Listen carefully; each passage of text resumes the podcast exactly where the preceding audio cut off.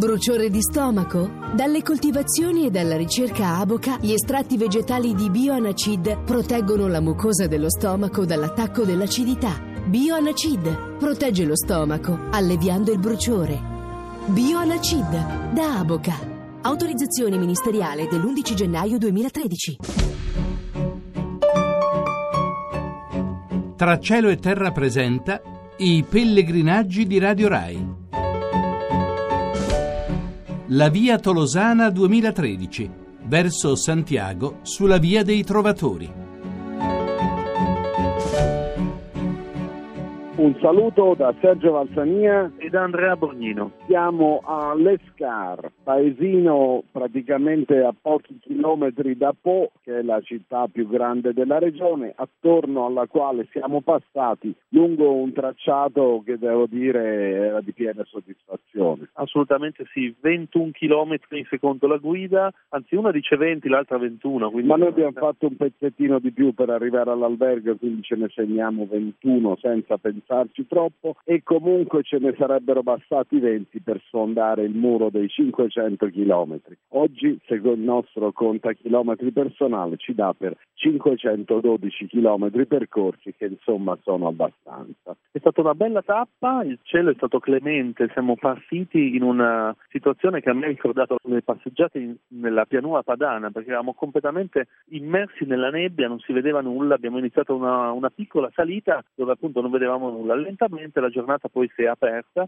abbiamo fatto questa, questi 20 km quasi tutto fuori eh, dalle città, siamo stati nei campi e abbiamo attraversato una foresta che un po' ci spaventava dal nome soprattutto. No, ci spaventava per via della pioggia, perché siccome nel, nel, dove ci sono gli alberi, dove ci sono le foreste, e chiaramente non batte il sole. Se è piovuto, come è piovuto sicuramente ieri pomeriggio, temevamo che ci fosse ancora l'acqua, il fango, queste cose dove affondare tranquillamente con le nostre scarpettine da camminatori, ma non certo degli scarponi anfibi giganteschi. Però per fortuna qui le, le strade sono tenute benissimo, anche perché siamo sostanzialmente in piana, quindi non è particolarmente difficile, però anche i tratti scoscesi abbiamo potuto verificare che veramente c'è un'attenzione. Ci sono i canali di scolo, una cosa che io non vedevo da anni, ci sono di fianco anche alla strada più messa male, più sgarruppata per dirla all'italiana, ci sono dei canali di scolo tenuti perfettamente liberi e si vede che fanno la manutenzione, il risultato è che appunto ieri ha piovuto, le strade erano abbastanza, oggi di fatto non ci siamo sporcati, cioè il fango è stato abbastanza lontano da noi, abbiamo attraversato questa il nostro albergatore non avrà da lamentarsi perché gli abbiamo imbrattato passato il pavimento. No, no, infatti siamo arrivati decisamente puliti. Eh, l'ultimo pezzo abbiamo attraversato questa foresta Forêt de Bastard, che non è poi così bastard, ma è una grande foresta demaniale tenuta in una maniera splendida, pulitissima, con dei bei sentieri. Una sorta di parco cittadino, possiamo dire, perché proprio alla periferia di Po, tant'è c'erano i, i poesi, non so come si chiamano gli abitanti di Po, che stavano lì a correre, a, fare, a usare appunto il verde come si può usare, abbastanza strana come organizzazione del territorio perché la foresta è proprio tracciata sul terreno per linee rette, quindi si entra e si esce come si entra e si esce da un edificio. Quindi quasi. sembra un centro commerciale a livello di foresta perché c'è un ingresso, un'uscita, all'interno le strade sembra un, sembra un castro romano, ci sono tutte strade dritte che si incrociano, una grandissima pulizia di queste strade. E poi da citare che prima di entrare nella foresta del Bastard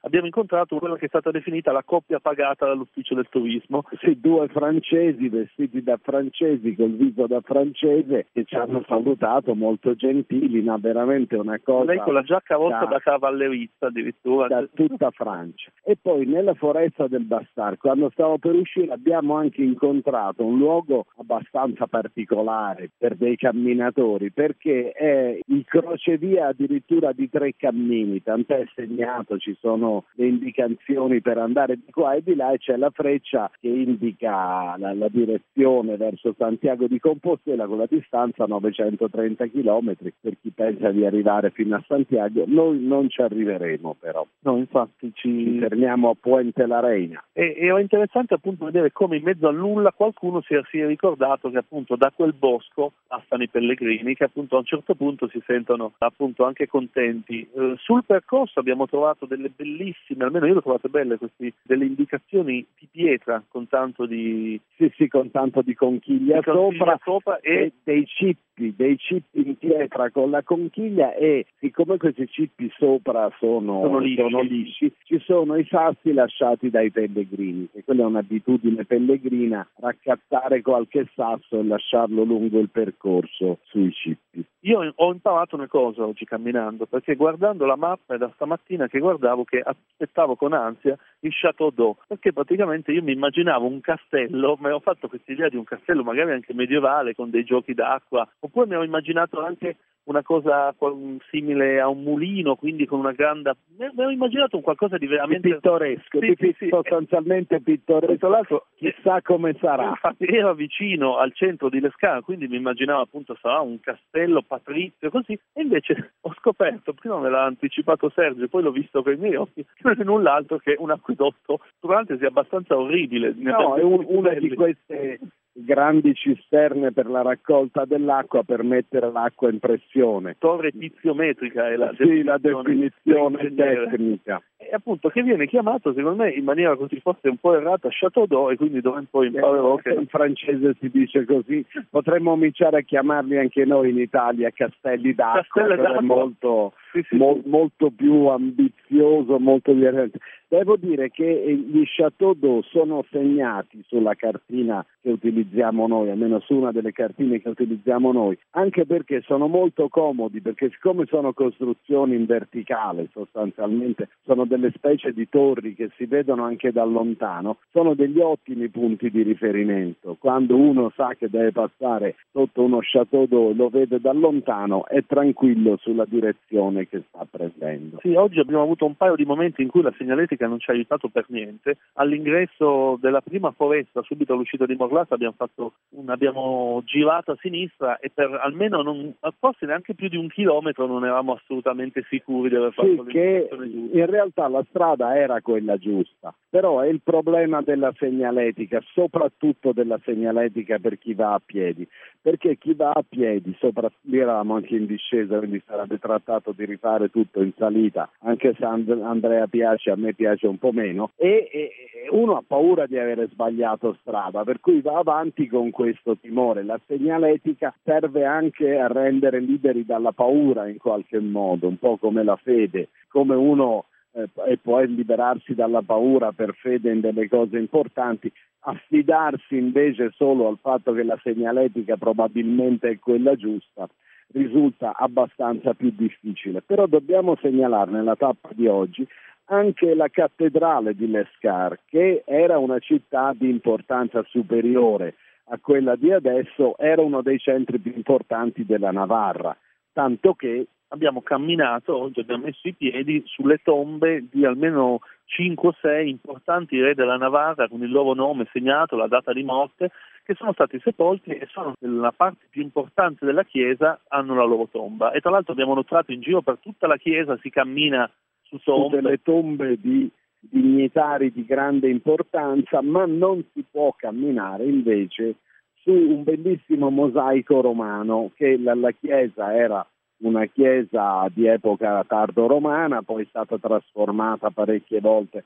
Guardavamo l'architettura, questi muri fatti in pietra, poi in mattoni messi in un Tra modo. l'altro molto diversa da tutte le chiese che abbiamo visto prima, almeno dalle due chiese che ho visto io si vedeva proprio Anche, anche se il portale spagnolo, Spagnolo. l'avevamo già incontrato prima. Sì, e c'erano anche nel timpano del portale si vedevano le conchiglie, quindi era un Sì, richiamo. siamo, siamo in zona molto jacopea e dentro la, la- la chiesa di Lescar c'è anche una statua lignea di San Giacomo che forse riusciamo a mettere, la, l'abbiamo fotografata, quindi forse la, la, potrete vedere se la foto è venuta abbastanza bene sul nostro sito laviatolosana.blog.rai.it che è in uno stile romanico moderno, però insomma è un segno forte di San Giacomo. Noi compagno dei, di, bisogna dirlo di fianco a San Giacomo c'era San Francesco. C'era San Francesco. Noi ringraziamo Giovanna Favignano per essere qui al lavoro e ringraziamo anche Massimo Quaglio che ci sostiene da Roma.